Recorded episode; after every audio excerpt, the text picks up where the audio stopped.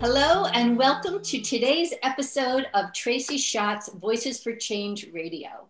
We are so thrilled to have today's guest, Dr. Rae Taylor, an associate producer and chair of the Department of Criminology and Justice at Loyola University in New Orleans. I'm Hope Katz Gibbs, producer of the show and all things incandescent. And I'm going to turn it over to Tracy, who is a filmmaker, uh, created the award winning documentary Finding Jen's Voice, which is 10 years ago today, Tracy. So please talk about that. But I'm going to kick the show over to you and welcome Rae. Thanks, Hope. Um, yeah, welcome everybody. Um, today is March 16th, uh, 2021. And um, 11 years ago today, Jennifer Snyder was murdered by her boyfriend. Um, she was two months pregnant. And that really started me down this road of um, creating a film, finding Jen's voice, a week later, after Jen was um, killed, I got a call from her aunt, who was a friend of mine, who told me that um, her niece had been murdered and wanted to tell her story. And at that time, I wasn't quite sure um, that there was a story to tell. I was a reporter, I was a filmmaker, and um, and actually, I just started my own um, production company. Um, and while I was on the phone with Trina, I Googled pregnancy and homicide and found this study from 2005 um, that showed um, homicide to be a leading cause of death, the leading cause of death during pregnancy, which was mind blowing to me.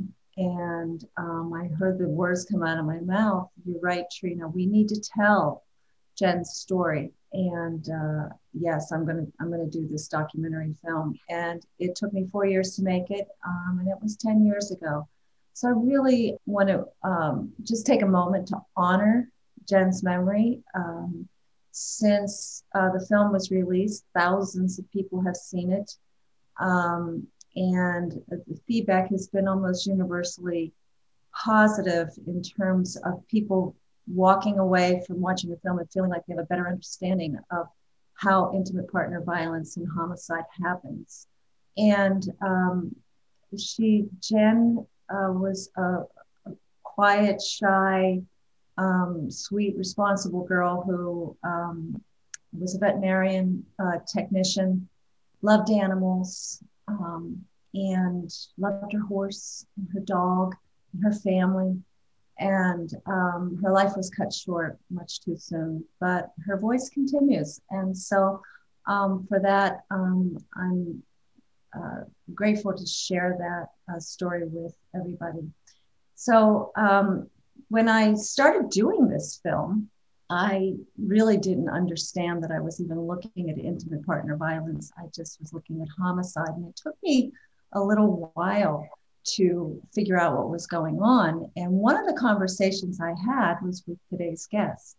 Um, and mm-hmm. and uh, Dr. Rae Taylor, who is a professor at Loyola University and chair of the Department of Criminology, um, I I found her through God bless Google. I Googled pregnancy and homicide, and I was digging deep through um, you know the Google world, and I found um, Rae Taylor's dissertation uh, from University Florida or Central Florida, yeah. Yeah, so she and and I tracked her down, and she was working at Loyola University. Um, you become a bit of a sleuth when you're a filmmaker and doing a documentary, trying to find all the information. Um, and she had done this dissertation on um, pregnancy related intimate partner violence and homicide. And I read her dissertation, called her out of the blue and said, uh, you know, hi, I'm a filmmaker uh, and a former social worker. I'm doing a film about a young lady who was murdered while she was pregnant. And I, found, I read your dissertation, to which Rae, you said, you read you did? really i'm not even sure my my professors my read my dissertation i'm like yep i read it and uh, it, that started um, a, a, wonderful conversation and it turned into a friendship and so welcome welcome welcome rae taylor for joining uh, thank you for joining us today at voices for change um, my pleasure so talk to us a little bit about about what you've been up to these last few years. Um, I know you you're busy with research, busy with teaching. Uh, I think you had a little baby along the way. That's right. Uh, yeah. So a decade, I can't believe it. First of all, it's it's gone by really fast. I, yeah, I'm a prof- professor. So my work is teaching and it's research. And, um, you know, in terms of intimate partner violence, that's my passion. That's what drove me. I, I, was a victim advocate. I was a practitioner, and my the work was very important. It was very fulfilling, but it was also constantly frustrating, heartbreaking to see what is often the injustices of the criminal justice system. And it just, I just continued to have more questions than I did answers, and then ultimately decided I need to go back to school and I need to study and I need to teach other people. Um, so that's what drove me into this line of work. But over the past, um, I'm in my 12th year as an academic. And what you hope in a, the line of work like this is that you work yourself out of a job.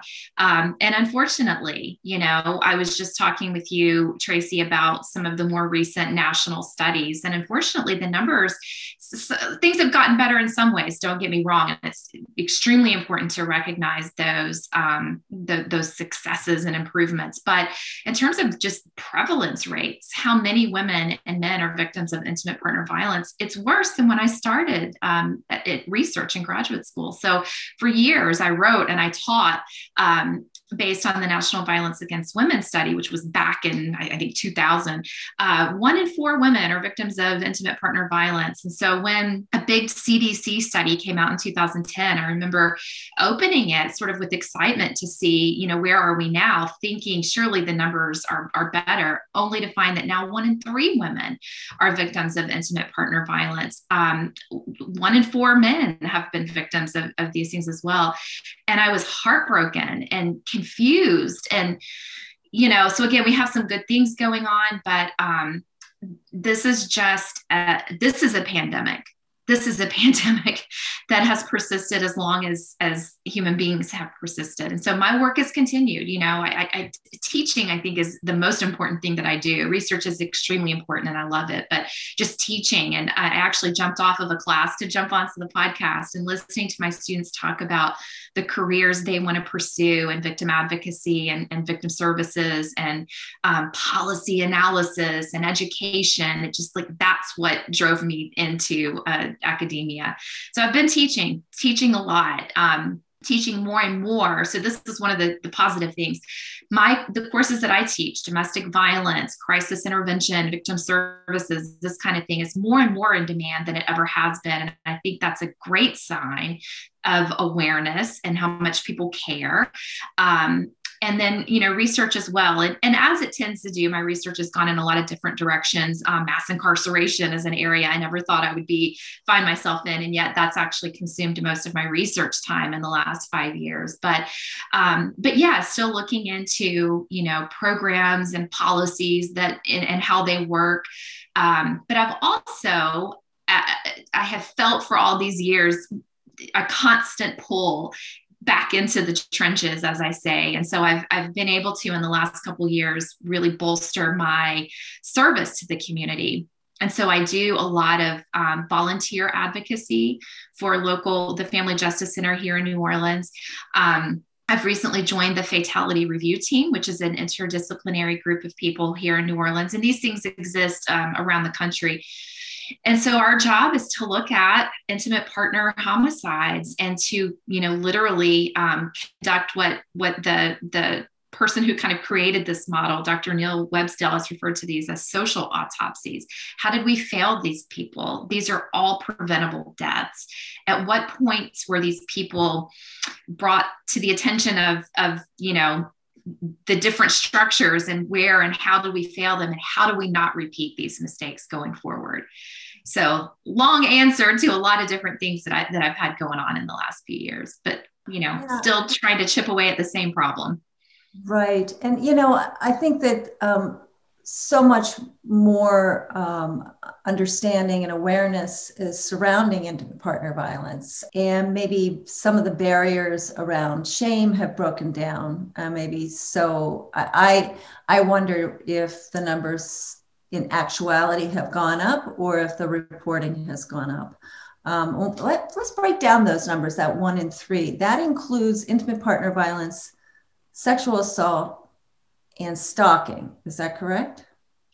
So um, we look at these things individually and then also kind of look at them because many people have experienced more than one of these. So if you look at just the physical violence, so this is, you know, on a range from hitting, slapping, punching to beating, you know, weapons, etc. That's one in three. Women, one in four men one in 10 women have been sexually assaulted by an intimate partner violent uh, intimate partner um, and then three in 10 women have been victims of more than one of these things so if, when you kind of break it down looking at each individual as well as um, just kind of violence as one big category that's what we're looking at um, and again, I'm basing this on that 2010 CDC study. Research comes out every day where we're learning more and more. Um, yeah but those numbers are, are um, they don't come out easily i mean one of the things yeah. that i discovered when i was doing um, the film and was really looking at the research there were so many differences in how people reported intimate partner violence and homicide particularly mm-hmm. um, and when they, you try to kind of cross reference and i know you found this in your in your dissertation you try to cross reference homicide with pregnancy, well, not all coroners report, um, preg- you know, that their victims are pregnant, and not mm-hmm. all um, police reports or coroners reports suggest, you know, show that there was intimate partner violence. It's just a homicide, um, and it's so there. The information is, you know, one of the you know curses of being 50 separate states is you know everybody reports data differently and mm-hmm. um, so it makes it really hard to do a national study. So we see more and more um, regional studies you know which was mm-hmm. what that first study was with dr cheng and dr horon that was based on, on maryland numbers. Um, i understand um, there was also a report that came out last year out of tulane. Can we talk a little bit about that yeah, so um, uh, 2019 or 2020, I don't remember the exact publication date, but a, a team of medical researchers at Tulane studied um, 119 deaths among pregnant women in Louisiana. And they found that homicide was the number one cause of death, topping all other um, obstetric related, you know, ways that women die. Pregnancy is is dangerous. And there's so much excellent prenatal care and all of that. But even in, in this in 2020 um, it's dangerous you know and it, particularly for women of color. Um, if you look at maternal mortality that's a whole other radio show. Um, but if you look at maternal mortality for for being who we are as a nation we have woefully um, horrible rates of maternal mortality, most of which are preventable deaths again, and and Black women are uh, disproportionately victims in these deaths. But when you add in the context of violence, yeah, intimate partner violence. So murder almost always at the hands of the, the intimate partner being the number one cause of death for pregnant women. And it's, you know, Tracy in my classes, I, I assign finding Jen's voice and and I still find, you know, and this comes a little bit later in the class after my students have learned a lot of stuff, they're always stunned absolutely stunned to hear they whoever it is whatever when i'm talking to, to groups in the community or when we went to washington and presented to you know presented the film and had this this dynamic panel to talk to the people there uh, people are just absolutely stunned to hear this. And it is stunning. It, it is stunning information but the thing is that it again, it's endemic. One in three US women are victims of physical violence at the hands of an intimate partner. Can you think of anything else where if this risk was one in three, it would be headlining the news 24 hours a day? We would stop and as a society band together and say, we have a crisis on our hands. We have to fix this right now. But the numbers persist. Last year, the end of February, beginning of March, I was preparing to launch the Voices for Change website. And um, I, I, de- I, decided to do a press release, and I really wanted to. I released this uh, press release on International Day of the Women, which is uh, March 8th, right? And so I was talking about this being an epidemic.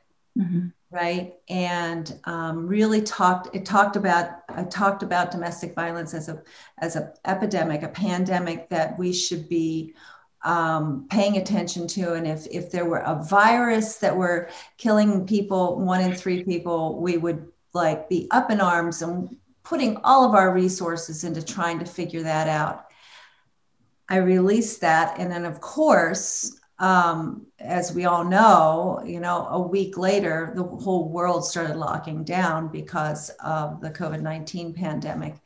And, you know, as horrible as this has been, um, it's also been so frustrating to, to say, uh, you know, what's it going to take for people, for our societies to put this kind of energy into preventing uh, the deaths and violence against women. I mean, mm-hmm. it's I just I it's just been so frustrating. And and of course, you and I are participating in a webinar in a few weeks. Um, uh, with uh, the uh, New Orleans Family Justice Center and um, a survivor and somebody from the healthcare center.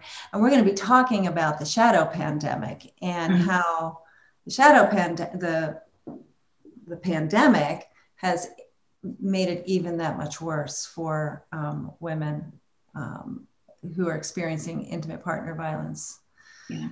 It's it's just kind of it, it is mind blowing. It's very frustrating. It's like how do we get people's attention?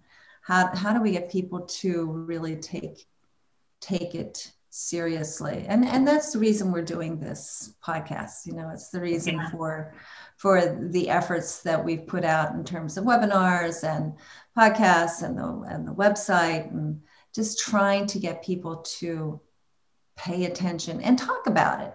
Um, yeah. There's so many people. And that was the other thing that, that my frustration when I was doing Finding Jen's Voice was I thought I was a pretty well informed person, you know, and and there was so much that I learned that should be just common knowledge. Like those numbers should roll off everybody's tongue because mm-hmm. everybody sh- it, it should that information should be really easily accessible and it's not it's not it, you know i think it's going to take a, a, major culture shift and i think we're in the middle of one right now i'm so hopeful um, with the me too movement and and you know look at what's happening in England right now. I mean, so many people coming to the streets and saying, enough is enough is enough. This young woman was walking home one night.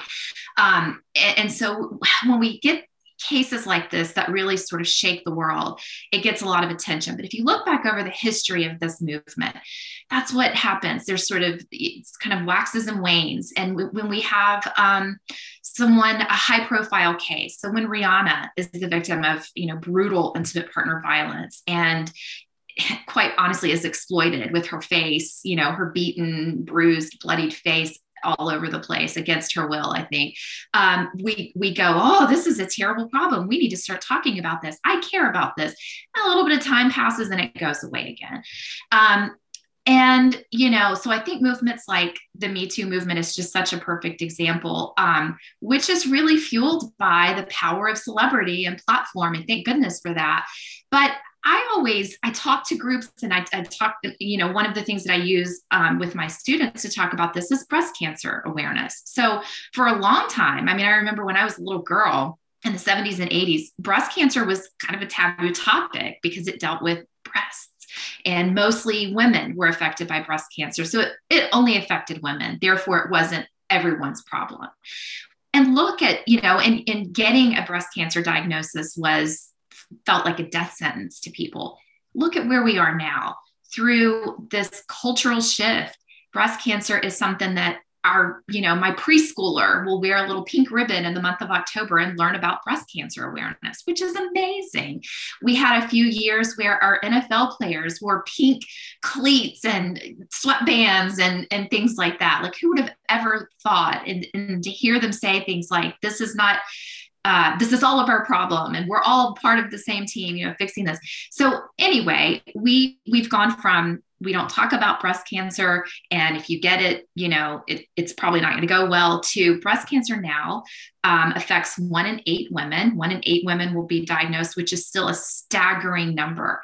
But look where we've come in um, research and development and the fact that it is no longer a death sentence. Most women are going to, with proper preventative care and that sort of thing, which is now much more widely available, going to beat this thing and the conversation is just so present. You go into any you know you go to target in the month of october and you can buy any number of hundreds and hundreds of products in pink.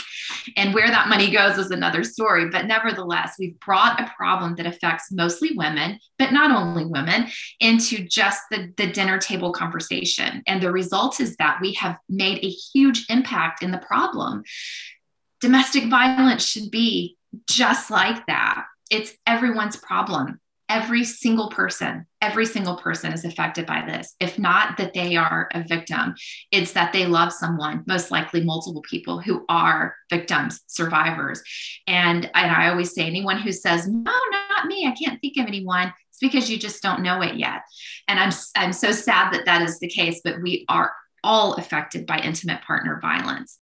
One in eight women are diagnosed with breast cancer, and we all talk about it. One in three women are victims of physical intimate partner violence, and people are stunned when they hear that because we just we don't it's just not where it needs to be in our conversation and in our policy and in our services and in our resource allocation it costs us a lot you know besides the costs of um, the, the emotional and physical cost to victims and families. There's also you know there it, it costs our economy. The costs of for the criminal justice system of dealing with the cases that actually do go to the criminal justice system that's staggering. The healthcare costs are staggering. And then the long-term costs to our children. Um, it's just um, I the the latest statistic I saw, and correct me if you've seen something different, is 15 million children a year in the U.S. are impacted by domestic violence. That sounds like a, a gross underestimate to me. I mean, that's still a huge number, but yeah, I mean, children who live in homes where there is domestic violence, even if the child is not directly or purposefully victimized, um, and people think, you know, we sh- we shield the children from this, and and no, you don't. Anyone who's grown up in a, a conflict-ridden home can tell you the kids know exactly what's going on. Um, but these children are prisoners of war. You know, children are defenseless; they have no way out, and so when they're living in these homes with this violence, even if it's if it's emotional abuse and the physical part is not there. I'll tell you something I've heard countless times over the years as a victim advocate and then throughout my, you know, research and work over the years. People who are um, victimized by these crimes and the survivors of these crimes will tell you that the emotional abuse is worse than the physical abuse oftentimes um, bruises fade you can you know repair broken bones all of the physical stuff usually eventually heals um, but the emotional part often never does. And so that's what you hear over and over is that's the worst part. And so children are directly or indirectly affected by all of that. Yeah. And it affects their um, emotional health that affects their their physical health. I mean these are children who suffer disproportionately and needlessly from preventable disease um, that they suffer from because of the the impact of this chronic stress and anxiety and and uh, frankly emotional abuse from being subjected to this in their homes. As you said um, victims talk about emotional abuse as being more kind of catastrophic to their well-being. It's it's pretty likely that if you've got an abuser in the house um, emotionally abusing um, the mother, it's probably emotionally abusing the children. Mm-hmm. Um, More than likely, yeah. you know, and that that as is even more catastrophic to children when they're you know they're developing and um, yeah. you know it and then you really do look at like the cyclical nature of abusive families and it's just it's um, and as you pointed out early this is all preventable. Mm-hmm. this is, is, preventable. It, it, it really it really takes um, political will. Mm-hmm. um, you know it's you know takes more than a village you know it takes it, yeah. you have to really approach it from a whole bunch of different um, avenues and certainly education's a big one that's right. And we call that the systems approach. We need everyone on board, all of the systems, all of these major social institutions. So we need education, we need government, we need religion, we need the family, we need everyone first to care about it. you know, it's really just about what we care about and how we construct social problems as, first of all, a real problem. Um, and, and domestic violence and sexual assault, I would just say, kind of categorically, violence against women is one of the most victim blaming areas of all social problems. And so we we blame the victim um, for what they did or didn't do, and we put you know when we do that, um, we kind of in a way absolve the perpetrator of guilt because we're blaming the victim for what he or she did or did not do, which also puts the responsibility for the abuse on the victim of the abuse. All of our questions are, you know, with a with a a woman who's in a violent relationship, just to use that sort of classical example, is well, why doesn't she just leave? As if that is just so simple. Um, and as if leaving will prevent the abuse when 75% or more of women who are killed by an intimate partner are killed when they leave because they leave. So we have just these oversimplified, very victim blaming questions that um, fundamentally are not helpful, but also just sort of perpetuate all the stereotypes and the apathy and take away, you know, the important attention and then resources that could be directed at this. I'm very hopeful. Um, today, as a matter of fact, Congress is voting to reauthorize the Violence Against Women Act, which has sat stagnant for a few years now, mm-hmm. um, not cared about by the very people or some of the very people who have the most power in our society to really make an impact here. And so I'm so hopeful that today will be a turning point and some of these really important resources will kind of be unlocked again and we can get back out to helping people and, and prevention and education because that's really where we're going to make our impact is we've got to we've got to respond effectively and we've got to you know treat medically and, and emotionally and all of those kinds of ways but we also need to prevent this to begin with. And again work ourselves out of a job hopefully. And you know one of the things we talked about um, you know when we first met was the effect of the media you know that uh, the media is our it's our cultural church you know it, it really is. It's got it's such a um, impactful um, uh, structure in our society. So how how do we um, impact the media? And, and what, what do you know about that? I know you've done some research on that. Yeah we have to hold the media accountable. Um, the media absolutely, uh, you know, have the power to control the narrative here, and so it's really just about what the media want to focus on. And so they do report on intimate partner violence, but they tend to do it episodically as opposed to thematically. And so they treat the case of an intimate partner homicide, for example, as an isolated, shocking tragedy. It is a tragedy, it is shocking, but it is not isolated and it is a theme. Um, and so treating these reports as part of a bigger social problem and contextualizing in, them in that theme is where you educate readers and viewers because when you cover it that kind of episodic way, people read it and go, well, this isolated incident is shocking and tragic, but thank goodness it's just an isolated incident.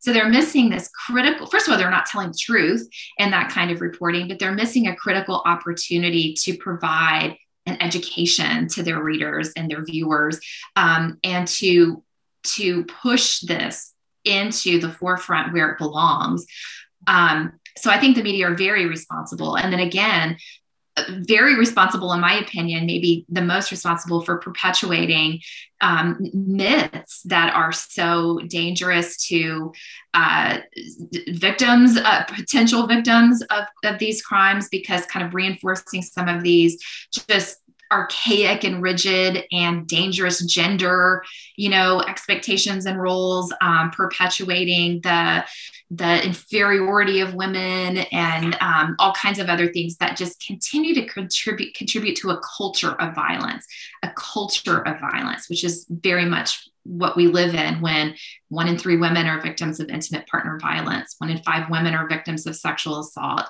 This is a culture of violence against women and i think the media have to have to take ownership of that narrative and responsibility for changing it in important ways. So what do you think the media should do differently? So how can, how can we reach out with a message to reporters to say this is what you need to how, how you need to report on this differently? Important question. So first of all do the homework. If you are a reporter on this, you're a student of this, whatever it is that you're reporting on, do the homework and understand the thematic nature of intimate partner violence or of sexual assault or of child abuse or of whatever it is that you're covering. Understand that these are not isolated episodes, but that they are themes. Do your homework and understand that. Reach out to experts, uh, which brings me to the next thing that they can do. So, reporters are oftentimes, um, through no fault of their own, trying to, to beat a deadline. And so they've got a, a finite amount of time, a really short amount of time to uh, to get sources for their story. And so a lot of times the go tos are the police officer who um, just knows what they saw on the scene and also themselves may not understand the greater context. Um, and they interview the police officer, they might interview the, the assistant district attorney who's prosecuting the case. And absent in so many of these reports are the voices of survivors, which, by the way, are the experts on these areas. Those of us who are students forever are at the mercy of what we're taught taught from the people who are the real experts, which are the survivors. I think there's a place for the survivor's voice in every one of these stories or broadcasts or whatever it is. Also, you know, researchers, people who study this stuff. There are a lot of us out here, um, practitioners, victim advocates. So um, most communities are going to have some sort of family justice center, rape crisis center, um, experts in your area who are practitioners and or scholars in this area. These are the voices who can, and I'm not saying the police officer or the prosecutor or the judge are not also important voices, but they're the most relied upon and not the only ones. Also, you know, you got to be careful about things like the neighbor, the coworker. They might only know the gossip part of the story or he mowed my grass. He shoveled my walk. He was really a nice guy. Yeah, which brings me to the next thing. Um, reckless kind of reporting, which can be so irresponsible, can be very victim blaming. And also, you know, so when you write about I'm thinking of some real examples that I covered. I wrote my master's thesis 200 years ago on this very thing, and I did a content analysis of media coverage of intimate partner homicide. And I would find cases where the beloved baseball coach in the community um, murdered his wife with a machete in the parking lot of the elementary school when, where she was a teacher. And people go, Oh, but he was so great. He helped my son become such a better baseball player and um, took the kids out for pizza after the, the championship. And he was just a lovely person. And okay, fine. It's not to say that he wasn't a great coach and all of that, but he did murder his wife. And so the focus of the story should be that this woman was murdered by this person. It doesn't matter that he was a great coach. Doesn't matter that he was a great coach. Who cares about the pizza? But that stuff will be three quarters of a story, will be that kind of thing. Um, and so you it, it, when you do that it, it's what i consider sort of an indirect victim blame because when you talk up what a great person this murderer was or this abuser was it's like you're saying yeah they did this thing but something happened they snapped uh, because really they were this really good person. It diminishes the victim of the crime, it, it minimizes their experience. And then another thing that you'll often see is um, the the person who was murdered or even if it's not a, fa- a fatality but um, they'll talk about like well i saw things in articles like she had run up the credit card debt. She had you know alienated her friends as she was going through a hard time with her mental health. All these kinds of things that then make the reader sometimes inadvertently go oh well it sounds like she had some issues so mm-hmm. no wonder he killed her you know what is the point of that so we we we talk up the perpetrator we diminish the victim and this is again it's it's sloppy it's it's convenient but it's ultimately reckless and irresponsible because these portrayals research shows directly affect the attitudes and beliefs of the reader the viewer and attitudes and beliefs are affected by behavior. And not to say a reader is going to go, well, this has suddenly inspired me to become an abuser. But you know what? So, so that's not unheard of. But also, these are jurors, these are educators, these are, are people who are going to carry these messages forward in, in one way or another. And I saw, you know, hope you had mentioned a guidebook. There are some really great examples out there. Um, for education for journalists and how how to more responsibly and accurately report on this stuff. I think there's a group out of Rhode Island, and I'm sorry, I would have looked it up if I'd known you were going to ask me that, who created this amazing guidebook years and years and years ago that's still widely, you know, circulated and updated. Um, I think that's a really great idea. Ongoing education with reporters. Right. I know NNEDV has how to report, you know, like information yeah. for journalists and also information for domestic violence organizations talking to journalists. That's another piece. And I've, I've done some education around that myself. Um, you know, being somebody who works with media, I, I completely understand the power of media and um, how easy it is to manipulate a conversation um, you know, we were, we were talking about Jen the day um, after her body was found. You know, it was, uh, and and her, he was arrested within a week. Um, you know, married vet accused of uh, murdering his mistress. You know, um, it was so disparaging. It allowed people to go, "Oh, veterinarian. He was married." You know how a, a pregnant mistress you know how dare she have an affair with a married man i mean he wasn't held accountable for for mm-hmm. being having um, uh, an affair that was mm-hmm. that was not um, the the focus of most of the reporting it, you know and, and like you said there's always this tendency to look at the behavior of victims um, and you know can be imperfect you know we're all imperfect and not everybody is you know um, is a complete innocent right? But that doesn't justify i mean we're, we're all human we all make mistakes but analyzing a victim's mistakes instead of analyzing the behavior of a perpetrator is just like you said it's irresponsible yeah. It also explains why, you know, the age old question, another victim blaming question, why um, don't survivors go forward more often? Why don't survivors um, cooperate with the investigation as often as we think they should and the prosecution and all of that stuff?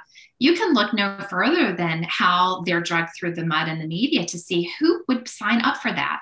And then when you look at the the the minuscule rates of successful accountability in the criminal justice system compared to the number of events that happen and the number that are reported and all of that, you have to question who who would go through this process you know thank goodness many do but instead of asking those kinds of again, very victim blaming questions, we have to look at the bigger picture and, in the experience of being a victim of crime and what you then have to go through only to get sometimes you know the case dropped sometimes um, the person just gets kind of a slap on the wrist. And then not only is the person who who putting your life in danger is right back out there but you've been dragged through the mud in the media in court. It's a, a grueling terrible process um, but it, it doesn't stop us from asking these very victim blaming questions all the time. Well, and it also um, val- validates um, the perpetrator. And you know, we we had um, a webinar last week in which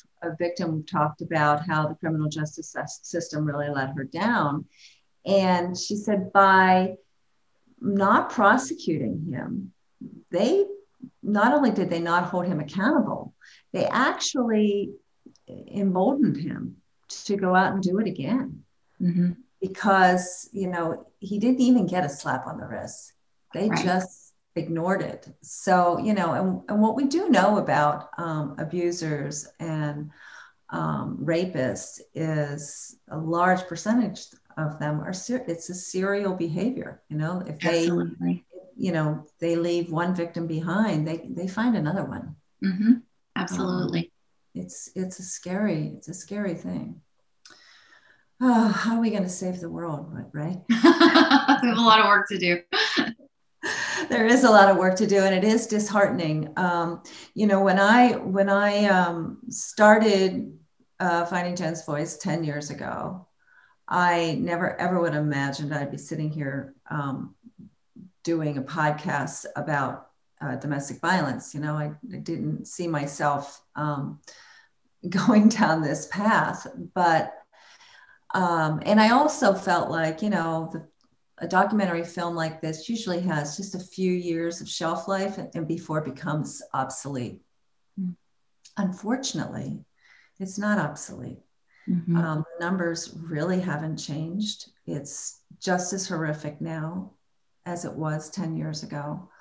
Um, and there's still so much work to do. And as you said, we're just trying, I would really like for, you know, uh, film Finding Jen's Voice to kind of just be one of those things that somebody finds, you know, in 20 years and pulls it out. And, you know, I want my grandchildren to find that film and go, whoa, can you believe that that's what it was like back then? Yeah, exactly. That's what I want to hear, right? I, I don't want to hear in 20 years that we're still with these horrific numbers that mm-hmm. absolutely can be prevented. It's just yeah, yeah, I agree. This is um, you know March and it's uh, um, Women's History Month, right? Mm-hmm. Um, and we just had International Day of the Women, and uh, uh, and and there's a lot going on, as you pointed out in um, England.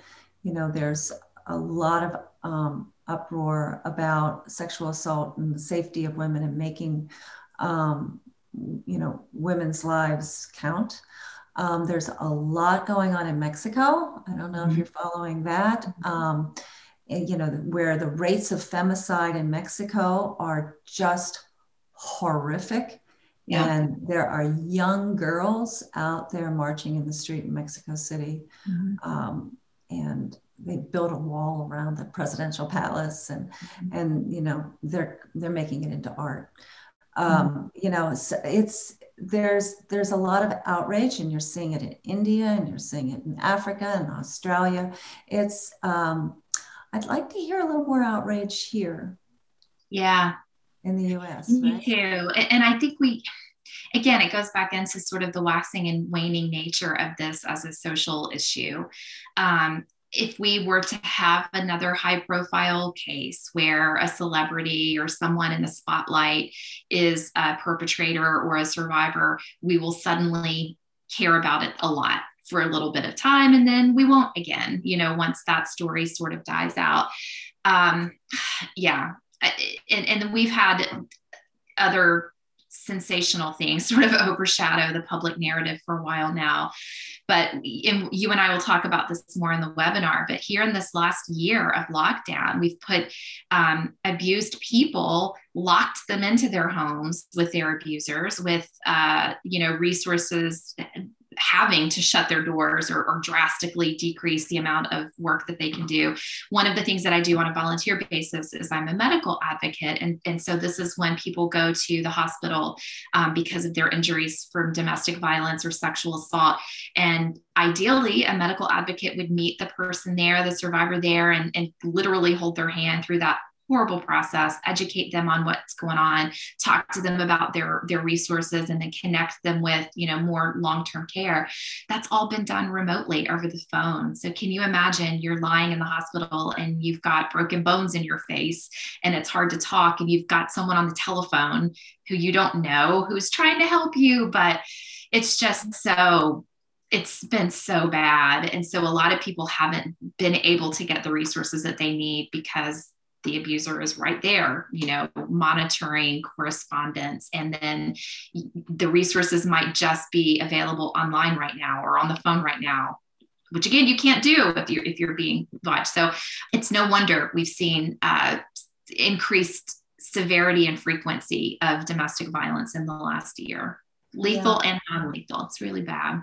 It is really bad. Well, um, we're going to talk a whole lot more about that subject on April 21st. Um, and you can f- find more information about that at voicesforchange.net, voices, the number four, change.net.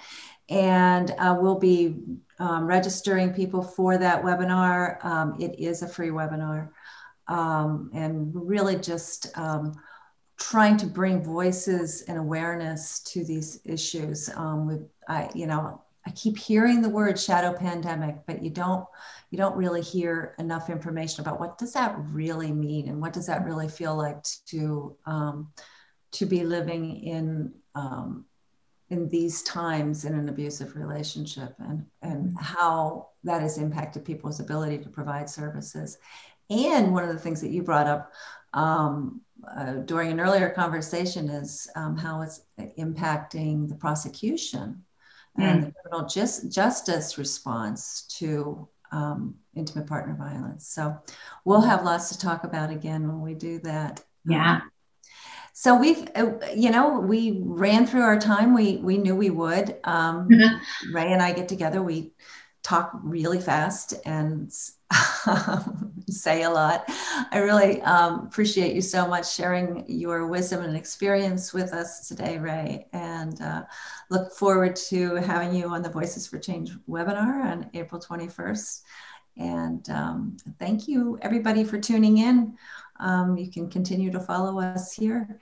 And um, if you want to learn more about Jennifer Snyder's story, um, you can uh, view Finding Jen's Voice. It can be streamed, and you'll find that on the Voices for Change website.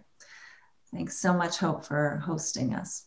Oh, my pleasure. Thank you both so much. What a beautiful, devastating, take your breath away conversation that, you know, it, it once kind of makes you want to just give up. And then the other moment, it makes you want to just be part of this revolution that you two are part of. And um, I'm honored to have Incandescent be part of this effort to make a change in the world, the change that we wish to see. So thank you, Dr. Rae Taylor, professor at Loyola, and of course, the amazing Tracy Schott, creator of the award-winning Finding Jen's Voice at voicesforchange.net. And we'll talk again next Tuesday, 1 p.m. Eastern on the Incandescent Radio Network here on Facebook Live. So we thank you all again for joining us, and um, we hope that you feel energized and you want to join this revolution too. So we'll talk to you next week.